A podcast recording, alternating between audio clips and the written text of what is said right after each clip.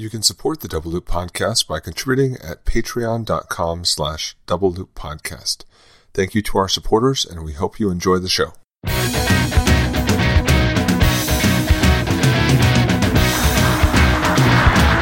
Welcome to the Double Loop Podcast, uh, your source for everything about fingerprints. While you're working on your comparisons, we'll talk about comparisons. I'm Eric Ray, And I'm Glenn Langenberg. and uh, I am here live at the Florida division of the IAI uh, in beautiful Panama City Beach, Florida, which I just learned was the home of the world's most beautiful beaches. Uh. Uh, so Glenn is calling in remotely for all the way from Minnesota. Uh, so with a little bit of technology, uh, he's joining us here, and uh, got a group in the room, and we're just going to have kind of a, a little bit of an open discussion about fingerprint stuff. So before we get into that, though, I still have a little factoid to share with uh, everybody. Um, Glenn, I, I learned, and everyone else, I learned that uh, Liechtenstein, the very tiny European country of Liechtenstein, smaller than Washington, D.C., is the world's major exporter of false teeth, with 20% of the world's exports of false teeth. So there's another little fact for everybody. Hey, Eric, Yeah. uh, a small story to add to that. You know Cedric Neumann. Yes. Yes, when he was in the Swiss military, uh, he was part of the you know the motorcycle brigade thing, and so he was leading a division, and so he accidentally led a division of Swiss soldiers into Liechtenstein, which is technically technically he invaded Liechtenstein. I was. I, that's amazing because in the little, I went to the page of facts about Liechtenstein, and that was one of the facts was that it was invaded. I had, that is awesome that that was Cedric that led the invasion force. Wow, that I'm just my mind is blown now. So, all right. Uh, well, Glenn, let's uh, go ahead and get uh, get started uh, here. Uh, for everyone here in the room, uh, since Glenn can't be joining us, you know, physically, I, I've I've, uh, I've added him to the slideshow. So, Glenn, just put your picture from your webpage uh, up on the screen behind me. Um, Oh, thank you. so everyone can see your your your you know your medium grin, size grin, uh, looking back uh, in your fancy you know, suit. Anyway, like I was uh, saying, um, I, I want this to kind of be a, uh, a more of an open discussion. A lot of times when we do this double podcast uh, at conferences, uh, we have uh, you know a panel, and we'll ask the panel questions, and then we'll get people from the audience to, to ask us questions. For this one, though, a couple months ago, I was in Austin, Texas, and um, was doing an interview with some of the examiners there, and it eventually just kind of turned into them just asking me and Glenn stuff. So I thought, well, that's not a bad idea. Let's kind of you know move that here to the conference. So um, I, I've I really just kind of want to see what's on the mind of examiners out there and uh, see how you know Glenn and I would respond, and then also maybe even have that continue on with uh, with the rest of the group that's here in the room. Uh, so sound good? Sounds good. All right. Um, so um, I know going first is the tough one, but uh, uh, does, who has a, a question that's, that can start us off with the first little topic for uh, for today's chat? Yes. Are they mobbing you? Uh, Bill, Bill, Bill uh, waved his hand around so I would notice him. I I forgot you can't see my hand raised. Uh, I have a question that's, you know, so, so much of this stuff is interrelated. Everything you talk about leads to another topic. So one question conceivably could fill your entire podcast. So I'm going to do a presentation tomorrow talking about latent print automation. So here's my question. As we move forward with better and better technology, whether it's AFIS, visualization technology that lets us see things in latent prints that you can't see with a glass, like we used to do it. Um, as we move forward and get these better tools, I think we're seeing more and more close calls. We're getting responses back that we wonder how did the machine ever return this response? And so now it raises the other question of how do you report them out? It raises the questions of is this transparency or is it trouble? You know, we start to do reports with these wordings. And everybody is facing the same issues, and yet we're solving it in different ways. When we talk to people at these conferences, an agency will have a policy on that. Here's how we're going to handle it. Somebody else does it different. I think they're all trying to solve the same problem. They all think that their way is good quality measure, perhaps. And sometimes you look at that with a, a jaded eye and say, well, it's the appearance of quality, but is it truly improving quality? So I, I'm not quite sure what the question is in there, but it certainly is a discussion that I've heard in the halls here and have had with my peers at this conference and for quite some time. Um, you know, when AFIS starts to plot latents automatically and send them off to search, is that superior to an examiner plotting what he thinks he sees and getting away from the days of he's got a good eye, he's got better skills than somebody else, and so they come to different conclusions. I've seen so many changes in my time in the business. I wonder what's going to happen in five or ten years. Will prints be fed into the system? The answer comes out, and you just have to verify and report it and testify to it. The machine can't testify. But is that superior because it's you know much more objective than subjective? Even using probabilities, it's always based on what the examiner thinks he sees in the unknown print. And you come up with ratios and numbers, or you come up with a verbal scale. I've heard those presentations. What's the best way to record it, and how do we get that information across? So that, that's a big topic. Big topic to start with. Well, um, I, I'll take a, a, a first stab at uh, one little piece of it um, with the uh, the automation, and um, because uh, you know just went through uh, an upgrade of AFIS uh, our lab. We went live two years ago with it, or just about two years ago, and it's um, part of that was finding out what's the what's the best search strategy, what gets us the best results.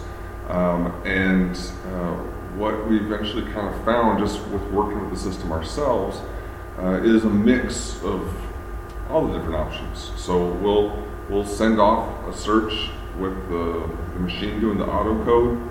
It's totally automatic. Just ask for one candidate, um, and most of the time when we get a hit, it finds it on its own. But it's not enough, and we can do better if we follow it up with a manual search. So we'll do that and evaluate it again. How many candidates should we look at? What at what point do you do you really just you're doing a lot of extra work for not a whole lot of um, of, uh, of reward? Um, Ron, what's Ron Smith's uh, expression for Juice that? isn't worth the squeeze. Yeah, juice isn't worth the squeeze. Um, so but agencies res- respond to that by then setting up artificial rules of, you know, we'll report out AFIS hits, but we're not going to complete the task, and, you know, we'll, we'll put that out there. Is that being transparent, or is it causing trouble?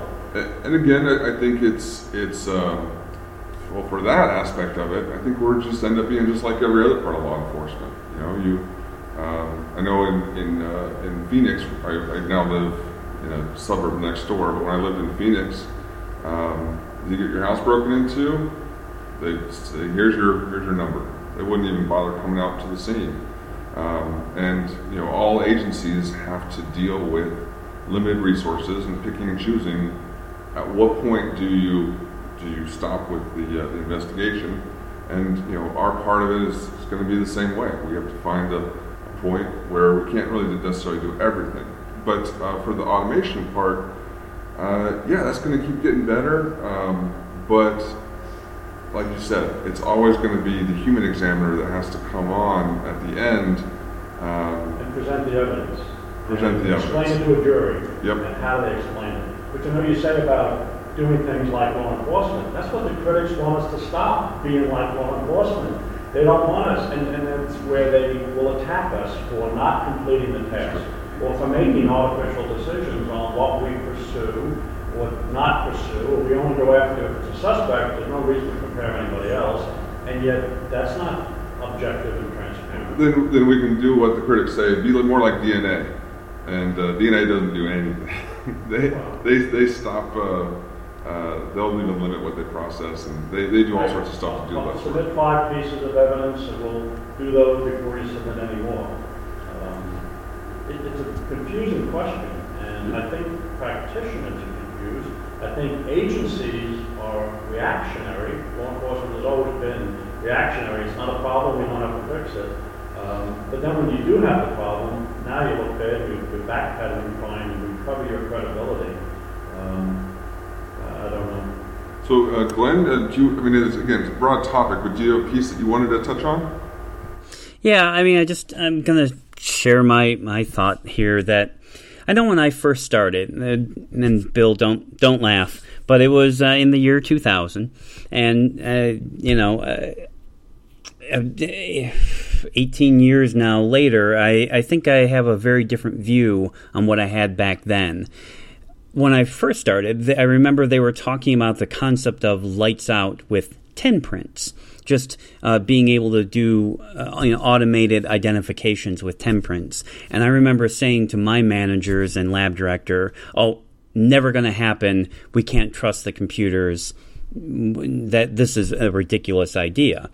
And, you know, just a few years later, it had been relatively perfected. And the idea today that every 10 print would have to be done by a human seems ridiculous in my mind.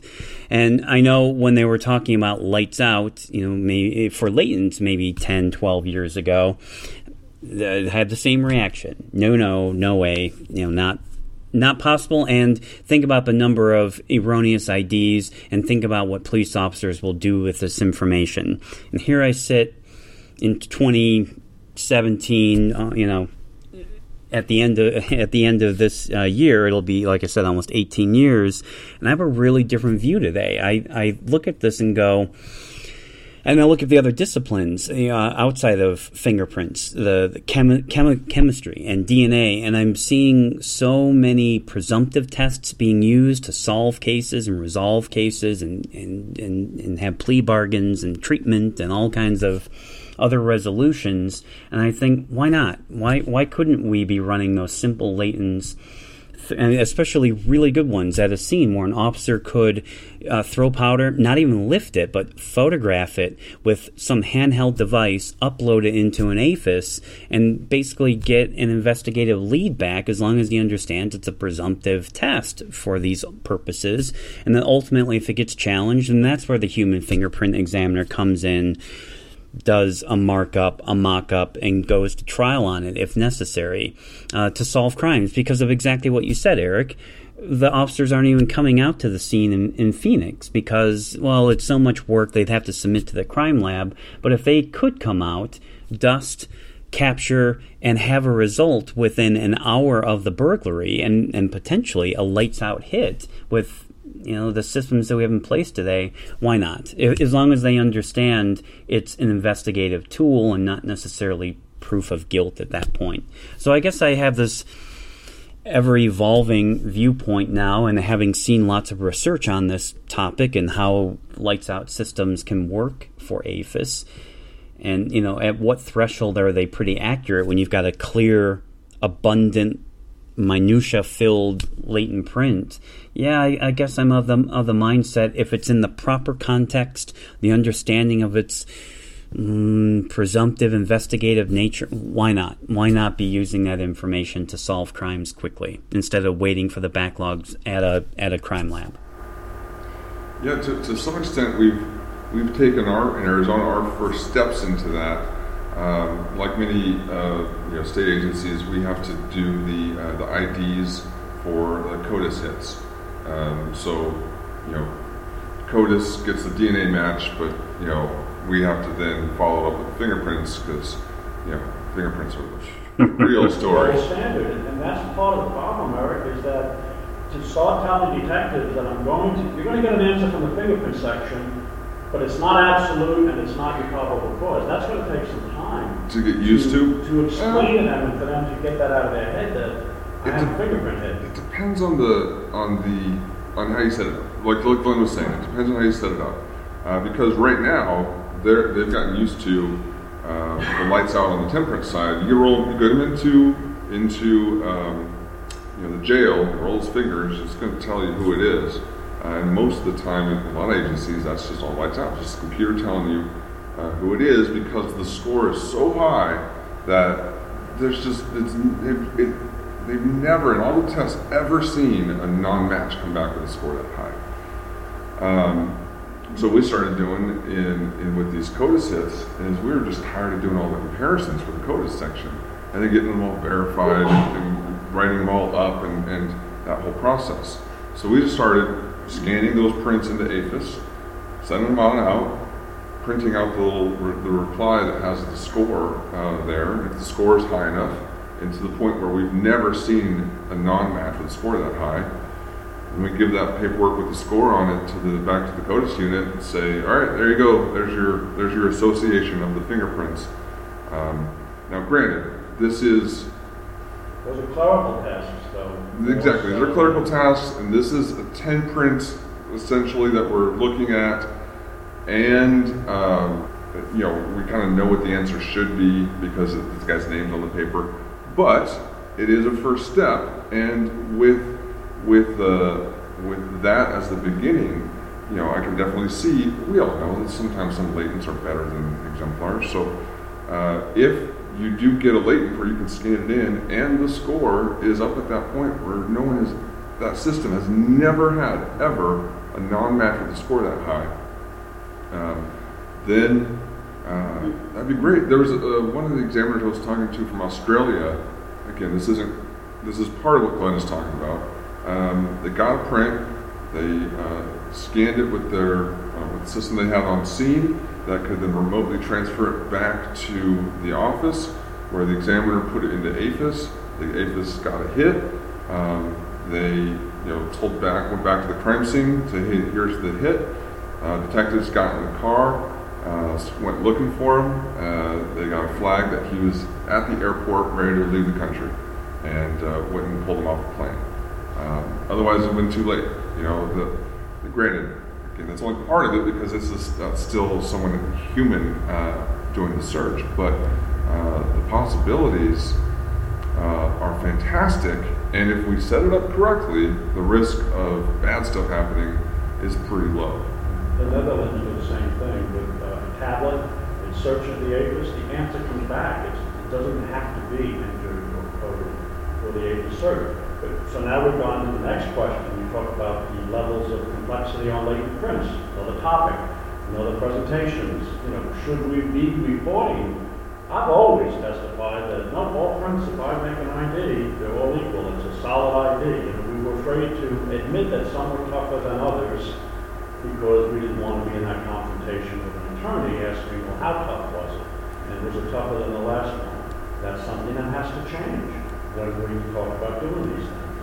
And that might be the most transparent thing that we can do if we want to be objective, is to admit that, yeah, I spent a lot of time on this, and, you know, I can demonstrate it to your satisfaction and the satisfaction of others, but is, this is more than the last one I was in. Does that weaken my testimony? Probably not, if you do it right. Exactly. If you do it, if, you, if you're confident in how you're describing it, I think there's no problem in, in admitting that a 50 point ID uh, is, is, phrasing it this way, there's a lower risk of error with a 50 point ID than with an 8 point ID. Perhaps it didn't even need verification because the There you go. additional quality measures were not necessary if you defined when to apply those quality measures. Uh, Glenn, did you have another, uh, anything to follow up? Again, big topic here, another piece that uh, he was talking about? Well, um, I'm not sure what I can actually say here, but I, I was just at a conference uh, last week, and I know that there's a couple of different groups that are working on some empirical research for defining complexity in latent prints. And uh, it's going to be some time before we see that. But I mean, I, Bill's absolutely right that, you know, uh, we talked for some years about com- complex latent prints and what that means. And I don't think we, we should always be thinking the, you know, taking, we can't take the shortcut that it's just based on the number of minutia or, you know, because we know that's not the case, that you can still have a high number of minutia and have some crazy distortion or really low quality or those things. But I, I think the at least the couple of groups working on this problem, I think, will uh, help us define complexity uh, in broader terms and with more metrics than just X number of minutia, which I think is a good thing. And so I guess I would say stay tuned for that. And, uh, and until then, we've got the SWGFAST sufficiency chart, which I think we can all fall back on. And, and, I, and I do think should be used in casework for helping to assess complexity of a latent print and then corresponding documentation, verification procedures, etc. Again, it's a starting point, and uh, it can you know be developed and, and uh, worked on uh, down the road. But uh, you know, it, I think that uh, that graph is you know over the years since it was first published in 2011, I want to say, uh, has really kind of held up as as um, as a good estimate of, of, you know in general this is how uh, we make decisions and this is when things get complex. So uh, open it up uh, other other questions for us, other topics that you guys would like us to to hit on. Yes, sir. Um, my name is Ron Miller. Let me uh, let me do a, a quick recap for you. Um, uh, he had a uh, homicide scene, uh, found a bloody uh, fingerprint, um, took some time to process it, uh, got some detail, processed it further, got additional detail, had to kind of merge the photos together, even do ridge tracing. It was a, definitely a complex print, but had the mindset of all right, here's the suspect. Let's just go right to the suspect did the comparisons, worked on it, finally came to an ID decision, and then thought, oh, well, APHIS. AFIS is really good. Now let's just see what, what it would say, and puts it into AFIS and gets a hit first candidate to that same suspect. So how would that work in in court, or what what benefit or what can you say in your report or in court that you also have this other thing? Does that help your testimony, does that um, bolster your opinion that AFIS also found it? Okay, and what was the gentleman's name? Uh, Ron Mueller. So, do you have any initial thoughts on this? I was going to let you go first on this one. Oh, uh, okay. My, my, initial thought is I'm not quite sure how to handle the report aspect of it. Uh, it, it seems like maybe it should be in the report, but putting that aside for a moment, I, I do think that it could possibly help the case. I mean, I think that, you know, having done that comparison, then you come back and say, having searched in AFIS, it supports it. Although, here's, here's the thing, and then I got to poke a little bit. What if it didn't? Would you have been just as willing to have presented it in a different light if it didn't support that? I mean, I understand that it, it came back and, you know, supports this individual, but again, what if it had suggested someone else? Uh, would that have been recorded? Would you have been just as willing to um, remove some weight from your initial identification? I doubt it, but I, am working through that. Um, I think that it does support. I think it helps. I just don't know how to handle the reporting of it and what do you do when it doesn't uh, hit that individual or that individual um, is really, really far down the list. Hmm. What do you think, Eric? Yeah, I, I, I mean, the concept I think is is strong because, in a way, it's a, a rudimentary application of what the Army Crime Lab and and you know the other um, statistic-minded people are trying to push for is a I'm doing air quotes here uh, objective computer number thing come out to say more than just what the human is. Now, again, that's not what AFIS is designed to do, but it's it's a it's along that path. So, and in my viewpoint, once we get to the end of that path, that's exactly what it's going to look like. Is that we reach our decision, and then that is supported to some greater or lesser extent by a model, a, staff, or something that follows that up. But like Glenn's saying, uh, right now, before you just you know all of a sudden, oh, it's a great idea, deploy it, let's go. There's some stuff to think about of exactly what he was saying. What if it doesn't match, or what if it what if it comes down further on the list? What if there's something that's what if it's number two? You know, um, or do you just go by a, um, a set score, even if it's number one, but it's a lower number one versus a super high number one? And how objective is it if you're plotting what you see versus I put it in the computer extracted and came back number one? That to me is a big difference. That was my question early on. exactly. Is is do you let the? I mean, for that one, the auto encode probably wouldn't work. I, well, I did, I did auto encode. Yeah. And the, the clear details did come out, but some of the other ones I had to kind of nip and add some others. Right. And, yeah. And I- my, in this case, what I did is I, I didn't record it at all. All I did is I just printed out the AFIS printout and put it in my notes. Okay. You know, because I didn't even know how to address that because there's other issues too with it. Um, we're not even allowed to mention eight AFIS in court. That's that's something that came. up. I was gonna. Hopefully, someone's gonna mention because that was something that came up in Rochelle's topic. Yeah. What he was saying is that um, uh, here in Florida, you're not allowed to mention AFIS in in court. So we'll, we'll get to that here in a minute. But um, um, anyway, that was kind of that's kind of my thoughts on it. Is is uh, it's I think good to start thinking about, and I'm glad that people are, are you know kind of thinking, oh, this this could be a good idea under the right circumstances. And then the next step is okay, figure out how is this supposed to work? How would this best work? Um, and maybe even get a, a uh, uh, you know some sort of software or program or, or model that does that's built specifically to do that, instead of just one that's that's AFIS, um, and uh, and follow it up. But um, I also just to, to finish off, um, I, there have been a couple times where uh, that idea has been suggested by prosecutors saying, "Are you just comparative? You know, did you search it through AFIS? What if you were to search it through AFIS?" So I've, I've you know been kind of like, oh, "We don't need to do that. It's you know I've already made the ID. We, you know, but." Um, it's not even just us. Other people have also had this idea of, of uh, utilizing AFIS in a slightly different way than what it was built to do. John. Yeah. Hey, Eric. Uh, one, one, one other benefit that I could foresee of running it through um, some kind of AFIS like that is the same reason I think, uh, at least I do, and I, I recommend it. Uh, going down the list after making your hit, and let's say the person's at the first uh, candidate position.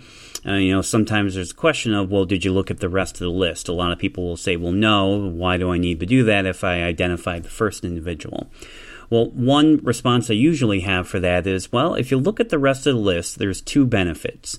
The first is you can see how similar the other candidates in the list are. And if the second, third, fourth, fifth, and sixth all have a similar arrangement of minutia, then if nothing else, it'll give you some sense of the specificity of the arrangement. How truly rare are those features?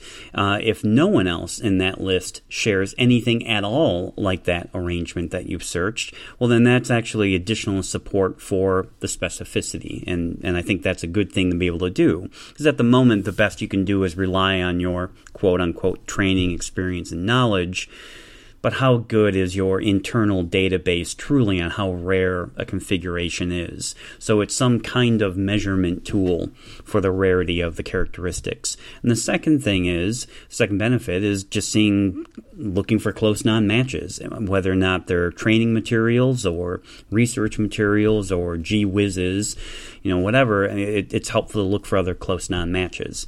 So it, I, I, I do see value in running manual compared identification through AFIS for that first primary reason of a measurement of specificity of those features. Limited to level one and level two exactly kind of calibrate. It can help in your in making your decision you know like you're saying if the top five candidates all have those features you know because it's like the outflow of the loop and it's all kind of generic then that can be kind of like, oh, let's not call this one. Um, or, but if it's finds the one and nothing else is even close, then maybe that can kind of tip you over the edge to, to calling it. But again, that um, that also necessitates some care to be taken before you you start doing that. AFIS is a powerful tool, and you don't want to lose control of it, um, which is kind of what I think happened in Mayfield back in the day. So, um, John, any chance you can come up real quick so I can hear you better? That's not a different question, just kind of talking about what's been discussed. And I'm kind of thinking that it's almost confirmation bias in reverse. It's like you, you run it, and then that's, that's your influence. Like when asked if it had been number one, that it changed your, your position. Um, and then also my concern would be, is that out of the norm of your normal procedures? If it's not out of the norm, then it's no big deal. You routinely do this. You routinely will do a hit and then you run through AFIS and it's no big deal. Now all of a sudden you've, changed your rules and procedures and you've introduced something different. And, and then if it's not being, not being transparent, you're not discussing it, uh, to me that go into a, a road that you don't want to travel. So, just my thoughts. Absolutely. Um, all right. Um, I think we addressed that one pretty well. Uh, any other? Um, well, actually, let's get into the Florida thing since that's kind of a we kind of kind of came up as a tangent. But if someone from Florida can, can kind of come up and give us a brief, Brian, yeah, a brief uh, overview of what you can say about AFIS in Florida court and um, and what you can't. Hey Glenn, Brian Turkey at Miami, Florida. How you doing? Oh, hey. Yeah, hey, how you doing? Good, thanks. The issue we're having here in Florida, um, and we're finding out that's more and more that we're seems like one of the few people that have this issue. Mentioning AFIS during trial, 99% of the time will create a mistrial. What's happening is we're making the AFIS hits, pulling the card, making the ID, going, now months go by, go to give a deposition based off that AFIS hit, still never received any prints from the defendant. Then a day or two before trial, sometimes after a jury is even picked, we'll go and take the prints of the defendant and testify to that comparison instead, um, while leaving out any mention of AFIS. Um, you know, they want total transparency, but they just want to know you made the ID. So that's one of the issues, and I, I don't know if you've experienced that or heard of anybody else experiencing that. Um, another thing I've always concerned about and asked attorney is we're reporting out an identification to a jury. Sometimes the date on that identification was after the jury was picked. And I've always asked, isn't the jury questioning if, if fingerprints was your primary source of evidence, why was the ID made after the trial started? So now, just a little clarification: is the worry that the you know uh, it came up as a as a hit in AFIS um, going to bias the jury into thinking that this person has prior convictions? Is that the basis for this? That, that, that's the argument because a lot of the databases, uh, local databases and state database contain not only criminal, well, they, it contains criminals. Right. So they think that will prejudice the jury into um, the idea that, well, this guy's already a criminal. And we've tried to go the route, well, can we use the prints that he was arrested with? And their, their argument, because the jury knows they were arrested for what they're being Right. tried for. And, and the argument we're getting from the state attorney is, well, those prints were taken so long ago and it's an assembly line in the jail, so nobody's going to be able to point that defendant out in court as a person they took the prints from. Um, now, I, in my opinion, I think it's making us an eyewitness now because we're actually having to point that defendant out in court. Wow. I, I know in Arizona, just to start off, well, first off, you know, a report has to say that it came from AFIS. That's like an ISO requirement, is you have to state, you know, what database was searched, and that has to be a whole part of it for accreditation.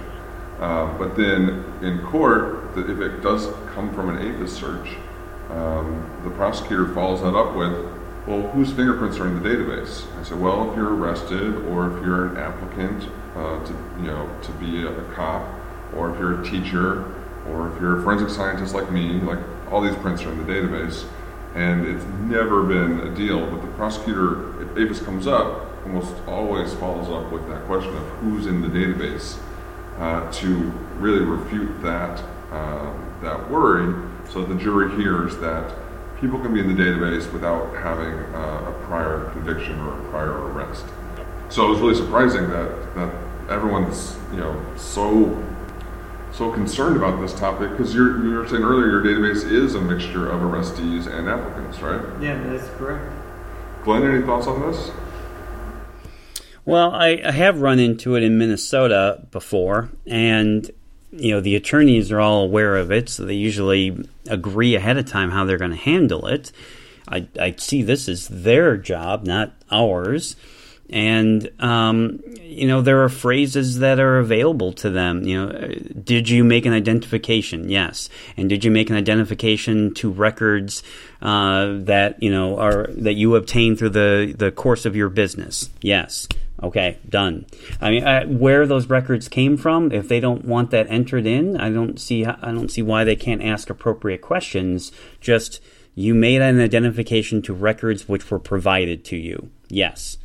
I, I, I don't I don't see why they need to get into it, establish, and I understand what you know um, the the idea that we're not supposed to bring up their criminal history, but there are there are plenty of phrases available to side skirt this issue. I, but I see this as they obviously should be made aware if they're not aware of the issue, but at the same time, it seems like it's kind of their job to be aware. Exactly. We, we had an issue in Miami-Dade a few months back where um, we are doing those reports saying which database we searched, doing all the documentation. I had an examiner attend a deposition. During that deposition, he had his AFIS screenshot. The defense attorney asked him, well, how many points did you see? And he had the screenshot plotted, and the defense attorney actually counted them up himself. Said that many, and, and my examiner agreed. Day before court, he gets a subpoena to go now print the defendant and make the comparison with the with the defendant who's already in the courtroom so he could point them out. And now he has to do another documentation, a new report, but this time he had more points on there. And it Hmm. created a huge problem in court because the defense said, well, no, during your deposition, you told me there were X number of points. And the examiner said, well, that, I'm not talking about that comparison. So it created a huge problem. I, I think that was on fault of the state for not letting them know they're doing a, a new comparison, but at the same time, the defense knew that his defendant was never printed. That that ID was made off of a, a long prior arrest. Right. So there's some sort of disconnect there. But after many discussions with the state attorney's office, it came down to two issues. Um, it's more convenient to have a, for them to have a subpoena a latent examiner to come across town and print the guy and redo, redo everything. And secondly, they said they need somebody to point him out in the courtroom. And uh, I've discussed it with a few people here before where I actually told the state attorney because months had gone by, do not ask me to point this person out because I do not remember, even when you showed me a picture. Sure enough, she went right down her script and said, Can you point him out? And I said, No. Didn't you print him? Yes, that was that was months ago. And I was really offended because here I, I, I went did my case totally scientifically documented, reported my findings, and now it's coming down to can I remember what that guy looks like? It wasn't what I was there to do. Yeah, that's crazy. Um, I- It's you know, Florida. most this is Florida, yeah. um, most of the time when I go in and testify, uh, they just ask, you know, who'd you identify? What's the name of the guy on the on the card? And that's it. They just they never ask if they need someone. If they think it's important in this case, the defense is going to make a deal about it. Um, then they will occasionally ask uh, about you know confirming the identity, and at that point, um, it is uh, we do the, the, the chain link, right? So the investigator or the case officer goes and prints the guy. The case officer then says, "That's the guy I printed."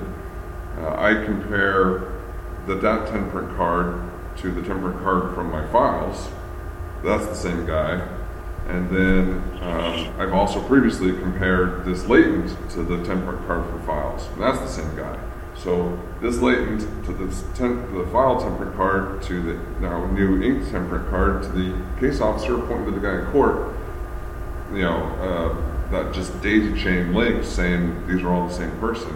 But most of the time, it's just like you know, ident- identified this latent to a card um, that's labeled as coming from uh, Tom Jones, and um, that's it. Like the, you know, the defendant's name is Tom Jones, and and and we don't go any further than that. Um, uh, the uh, the prosecutor doesn't most of the time doesn't feel the need to have that uh, finger being pointed to in court. Here's a good. Here's a good. Now that I'm thinking about it, here's a good way to, to, to, to handle it. How does DNA do it? They have to do the same thing in the state of Florida. We have, they actually have to, once they get the CODIS hit, Yeah? we actually have to get a court order and then go back and, and And swab, recheck it. re-swab them and resend the, the actual back to FDLE. That's their requirement. And then there's someone that goes into court and points to that's the guy Yep. who I, I swabbed? Yep. Well, in my, That- yeah, Miami-Dade, it's usually the detective who's been handling this subject for a while, so it's, it's getting a DNA swab is, takes significantly less training than getting quality fingerprints. Right. So I- it's usually a detective just go and take the swab and bring it back to the lab. I think it all started, all this issue with us in Florida started when LiveScan came in. because before LiveScan, it was rolled ink uh, prints on 10 print cards. The officer signed the card. The officer or the defendant also signed the card. And so you had multiple things on it. LiveScan don't have that anymore.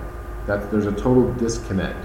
And so for a while after LiveScan was there, we were still doing it the way, old way, where they would just rely on the 10 print card that we uh, that was from the jail.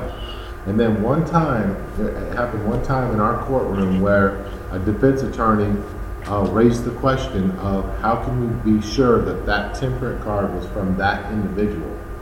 And so the, from that case, um, it caused a big stink in court. I think uh, they ended up throwing out the evidence. And from that time on, in our in our jurisdiction, in our uh, judicial system, we have to do the same thing. We have to go in, and we'll match it with the record print, and then we have to go in and actually fingerprint them, either in the jail or in the court or wherever, and then go. The guy in the blacks, uh, or you know, whatever. Right.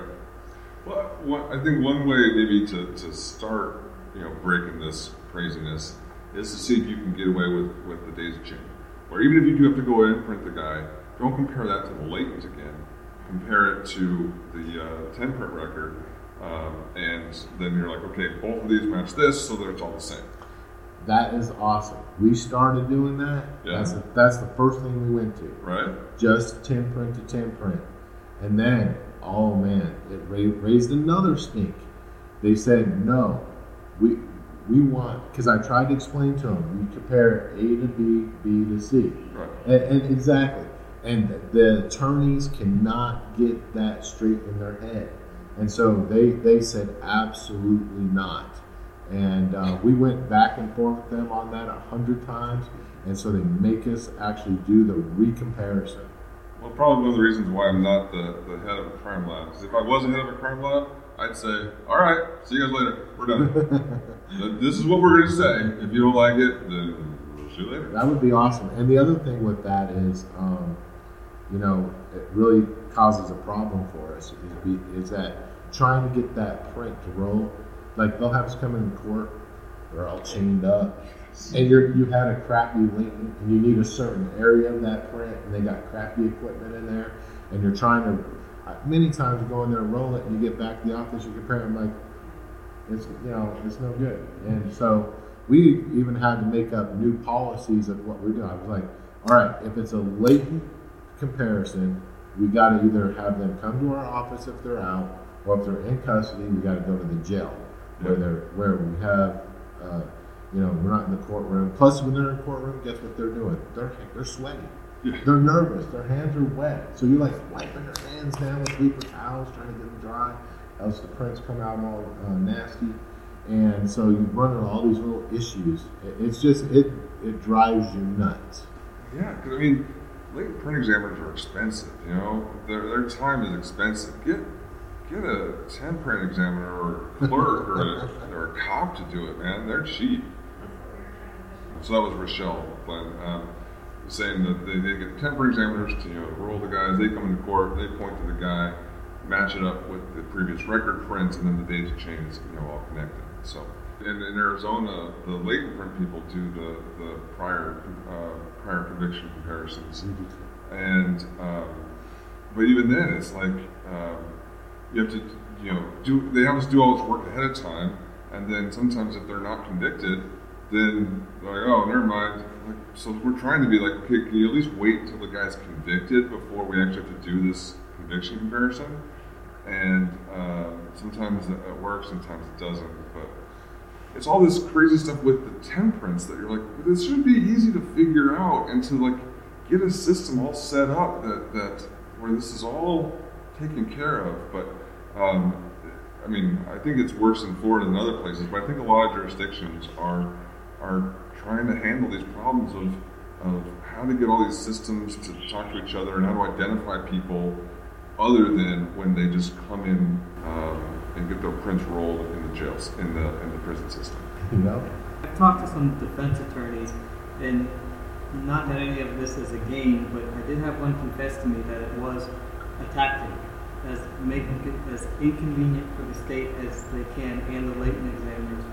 The subpoena latent examiner will come print a defendant, but it, it's during uh, the morning soundings where they know the latent examiner is going to have to drive 11 miles through rush hour traffic to get down to the courthouse and hope the jail brought him over that day and then wait for judge to get the, that defendant drive back. Now you, you've had this latent examiner off the bench for four or five hours in some cases, Yep. not even necessarily get the print. And then they have to go back another day. Um, it's just not fun. Waste of time. Yes. It is a waste of time. That's they play games like that up in Minnesota. Yeah, I yeah, um that that sounds uh, like nothing at all like any defense attorneys I've ever heard of. Well, that's that really is is a shame, and uh, I, again, I I do think that. I mean, you, you said it, Eric. If you were in charge of a crime lab, I, I think part of this has to come down to a lab director making some sort of decision of how he wants their people spending time. And if prosecutors can't work this out with the defen- with defense in front of judges, uh, all three of the, these groups need to work this out because I mean, as, as they're saying, these are these are fairly ridiculous stories and a waste of taxpayer money.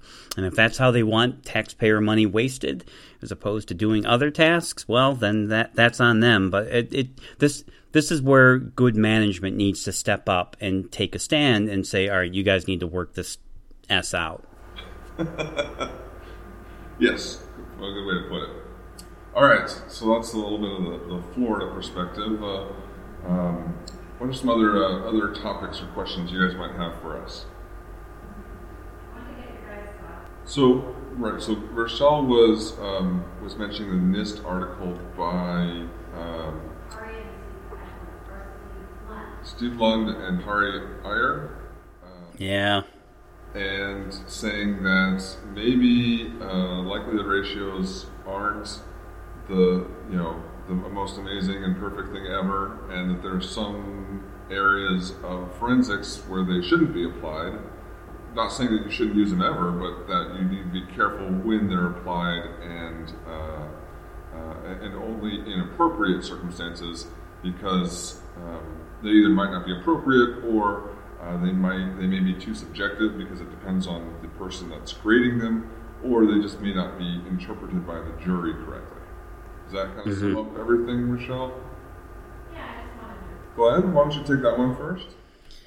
Yeah. Okay. So, um, I have seen uh, Ari or Ari. I think it's Ari. I think and Steve present before, and they are good presenters. Uh, they present really complicated stuff very well. And I know that Ari had come to Minnesota for the statistical conference. And, and there was lots of discussion on the ratios at that conference. And so I was very surprised to read that article that he doesn't seem to support likelihood ratios and that NIST is allowing this discussion uh, fairly early in, in all of this. It, it seemed. Um, what okay so here's what's confusing to me is I don't actually, after reading the article, understand what their problem is. I don't know if they have a problem against the concept of likelihood ratio. I don't know if they have a problem with the concept of a Bayes framework, because they're slightly different things. You, know, you plug a likelihood ratio into a Bayes framework, but you don't have to. You can use it for whatever else. But is it that they have a problem with the Bayes framework? Do they have a problem with assigning a prior in a Bayes framework? Do they want to get rid of likelihood ratios altogether? And if so, what do they propose? What is an alternative? Because the likelihood ratio is just a probability and it's competing probabilities under different conditions. It's him or it's not. So, what the hell do they want to use instead of that? Um, the article is very confusing to me because it's just not clear. And, and multiple points within the article, they talk about likelihood ratios, but then talk about priors in in a Bayes framework, which is a, an old, long-standing argument against using a Bayes framework that you need some prior information going into Bayes a Bayes decision. Yeah, and that's a well-known phenomenon. Um, and okay, um, nothing new, but again, what do they propose in its stead? So that's that's my biggest um, critique of this, and actually, I mentioned this already on LinkedIn. It's not clear what their actual problem is and what they propose to replace it. It, it, it seems like an article causing more problems as opposed to clarifying any position whatsoever. Yeah, I, I still need to read the entire thing. I've only kind of skimmed through it so far. Um, and you're right, it wasn't immediately apparent what the alternative proposition is. It, um, this is a very much a statistician kind of question, but are, is is part of the issue are they frequentists instead of Bayesians? I didn't think so, but now I'm thinking so. And if this if that's all this is is frequentist versus Bayesian, well, okay, fine. This this argument's been around for 40 years. Yes, um, nothing nothing new. But if their if their argument is likelihood ratios shouldn't be used for forensic science, I don't know how they can dispute 30 years of other suggested otherwise and research empirical data and research showing that likelihood ratios actually would be very useful in capturing in a transparent manner competing probabilities. And I, I think they very clearly did say in the article that they're not suggesting that likelihood ratios shouldn't ever be in forensic science. I think that, that sentence is in there like almost like that. Uh, yeah. But they're, they're um, I think the, their overall point is that it's not universally applicable to forensic science. Yeah, I, there I can understand there might be circumstances, especially when you get into activity level, but I don't see how it's not useful. Let's just say for fingerprints, I don't see how it I, I just I, I can't fathom this position. So um, it's an interesting question. I, I think um, you know at least in the short term, it's an interesting counterpoint to uh, some of the other critics that are saying you can't do fingerprints without um, a, a, probability or likelihood ratio. Um, where now you can come back and say, well, there's at least some people that are questioning whether or not you can do this with for uh, for latent prints. So you know, depending on what questions come up uh, in court, uh, you know, that this this article can be kind of useful in that vein. I know uh, Ari uh, is is fairly new to uh, latent print specifically, even with his, all his other experiences. Um, but um, it would have been helpful, to, I think, to have some sort of alternative, at least theoretical alternative uh, to likelihood ratios. Or if he's saying just go with the expert and what their categorical opinion is to be more a little more clear in stating that in the article. Yeah, and that would surprise me based on what we saw in the workshop that we did at that statistical conference here in Minnesota with lay people and police officers and attorneys. And there's definitely was some confusion about likelihood ratios, and it, and it was clear that it required some explanation, and mainly giving them an anchor point that if you throw out a number, you have to explain if that's a big number, a medium number, or a small number, and why.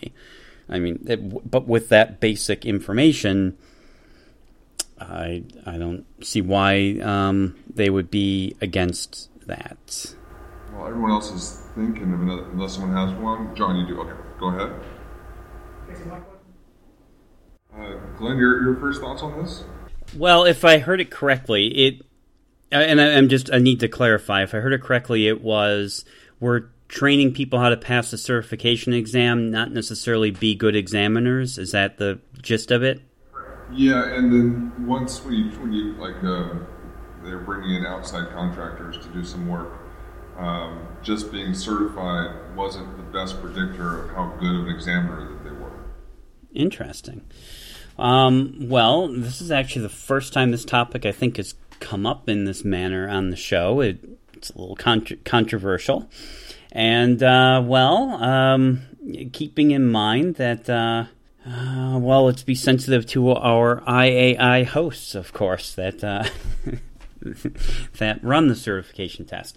Uh, I, I, I think it's a really interesting observation, and I have known well, I've known plenty of examiners who have taken that test, passed it, and I would have to say, yeah, we're mediocre examiners. And I've known people who I thought were pretty good examiners and then struggled to pass that test, particularly because of the time element. Uh, they get freaked out by the the time aspect. Um, this isn't. Uh, I'm sure Bill will remember many of these arguments going back that the certification test, as it is, is it a test of excellence? Is this a test of competency? You know, what is it really measuring? And I think um, I didn't catch the name of the individual asked the question. Uh, John, John. Oh, yeah, okay, all right. I would say that there is a, a, there is a focus on trying to pass that test today, um, as opposed to demonstrating skill as a latent print examiner. I'm going to lump it all in, though. I'm going to throw in proficiency testing as well. And it, I, in fact, I'll feel better about it if we talk about proficiency testing and certification testing. I think you have to have obviously some level of skill to pass either one of these. Both of these tests, you know, look at just the answer that you have arrived at. And there is some predisposed knowledge that there's going to be X number of identifications present in these tests.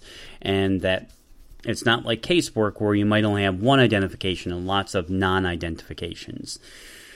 And it doesn't look at your documentation. It doesn't look at you know how you arrived at your conclusions and all of these things.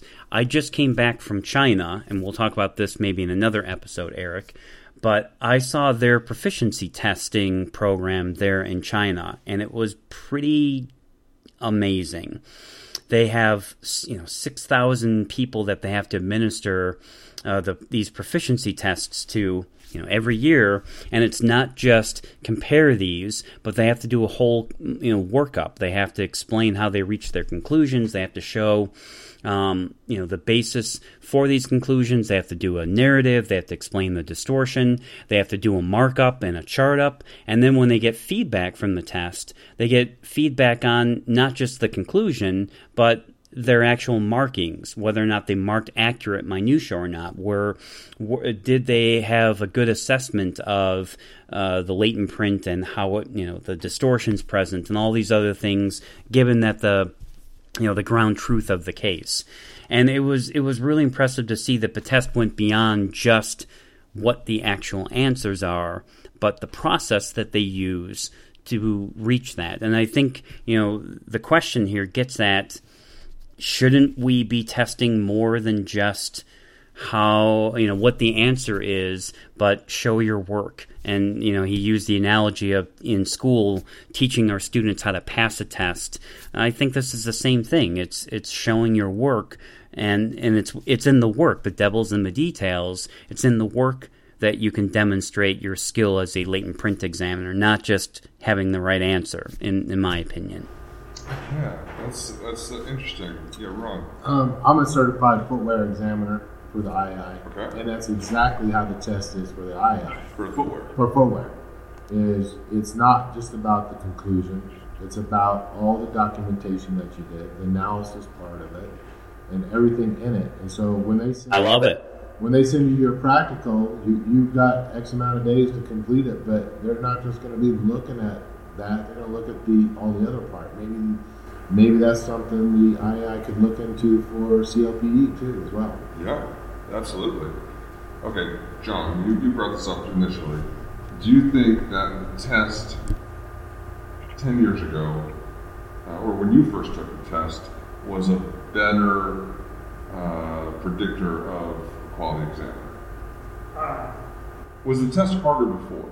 well, I haven't taken it since. Oh, okay. Well, I mean, just knowing and seeing what, what other people are doing. But, well, I think because we didn't have that training.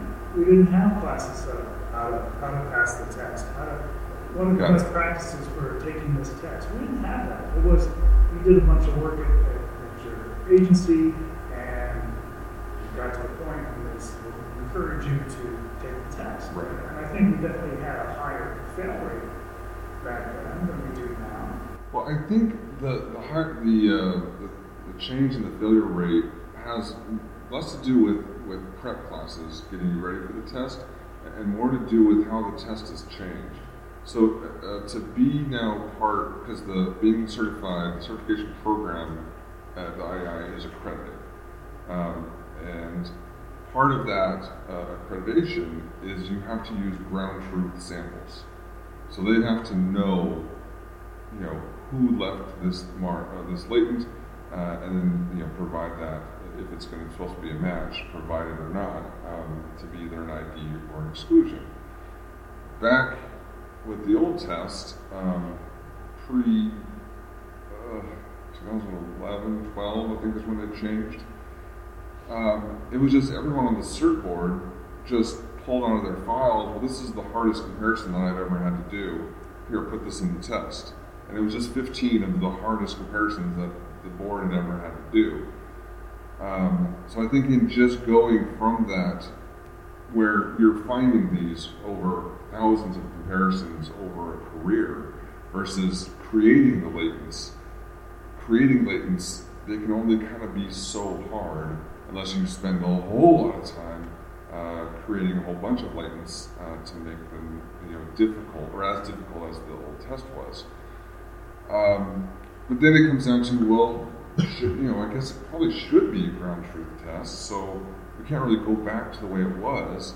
But even with proficiency testing, uh, which Glenn's kind of lumped this together, and I, I agree, um,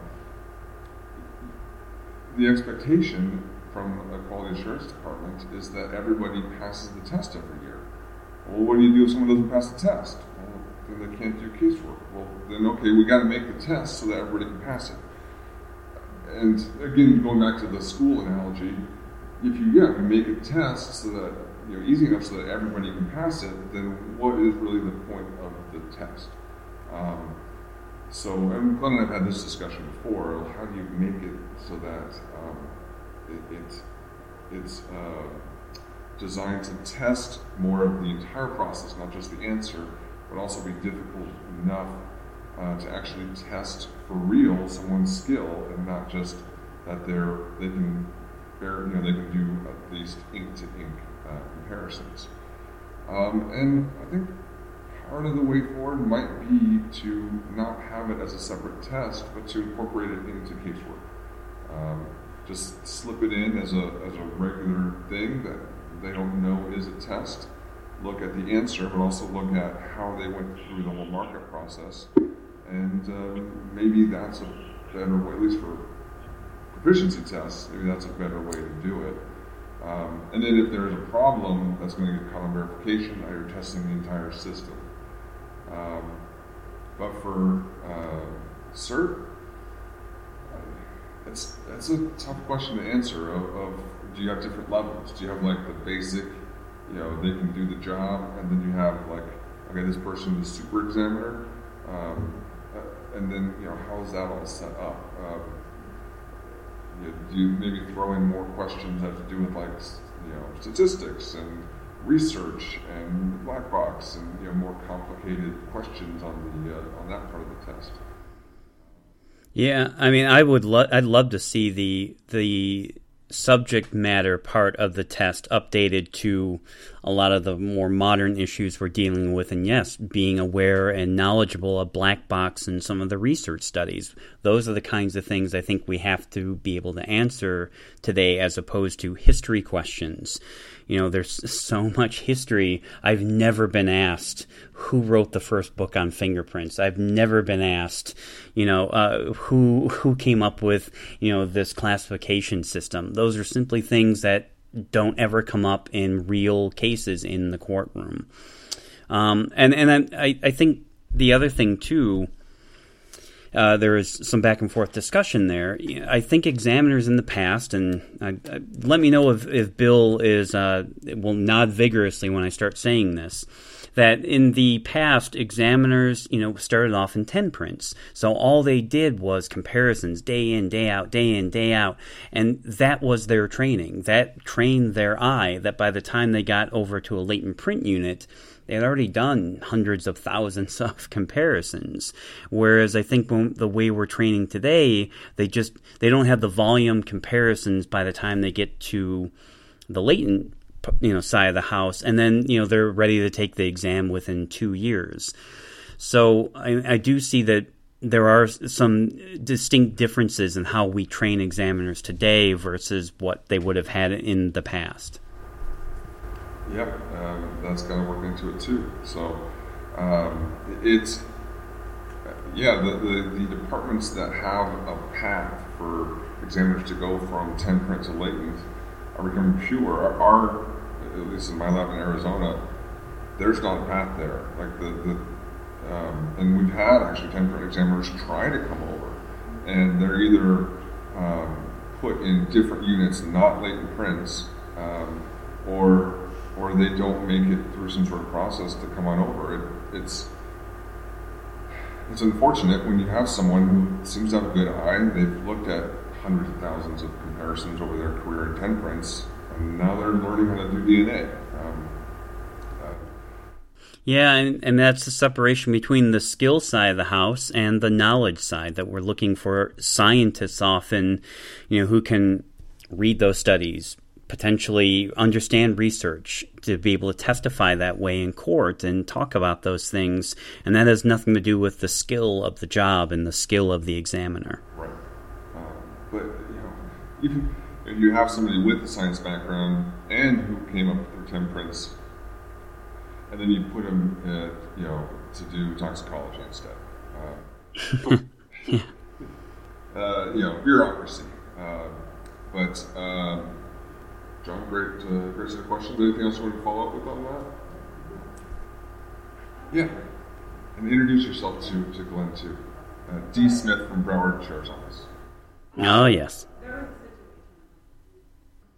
Well, I mean, I, I, was just listening to that last discussion, and I didn't hear the second woman to speak. Um, I mean, I mean, I didn't catch her name, but the, the basically the idea that the goalpost keeps moving on her as she's you know trying to uh, apply for that job and I, I, can say when I first started trying to get into forensics in 93, I mean, it took me seven years to get into forensic science, and it was the same thing. I was applying for toxicology, and they kept moving the goalposts. They said, well, you should get a master's degree. I got a master's degree, and they said, well, you should really get a PhD. I started working on a PhD in toxicology. Well, you need some real world experience, and I started doing that. I they they kept moving the goalpost, and it, and it was frustrating. On the other hand, uh, especially in Broward County, this also indicates exactly what I was speaking to earlier that it's no longer just about having the skill to compare fingerprints. You also have to have this science background to be able to address these bigger issues in court. And I don't I'm not saying they do or don't have those. I don't know I don't know them. But I can imagine that would be one reason that Broward County is moving that goalpost because they are trying to make sure that the scientists that they hire can handle those larger issues and be able to testify to research and these things going on court because the challenges are real. And, and I know in Broward County right now, they are having real challenges to their forensic science. The DNA unit has gone through real huge challenges. The latent print unit is going through real challenges right now.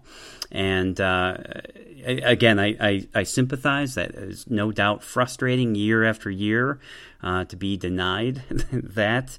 I empathize and sympathize, and I've been there. Uh, I would just, like you said, encourage them to maybe consider, you know, a different agency if they're close to retirement. Lop it off, and then consider using that experience somewhere else. That's not satisfying, but I, I, I, I can I can understand their frustration, but uh, looking at it from the other other viewpoint, um, yeah, it's it's a very different ball game uh, in the last ten years, and um, you know, it, it requires us to elevate our game, and especially in the courtroom.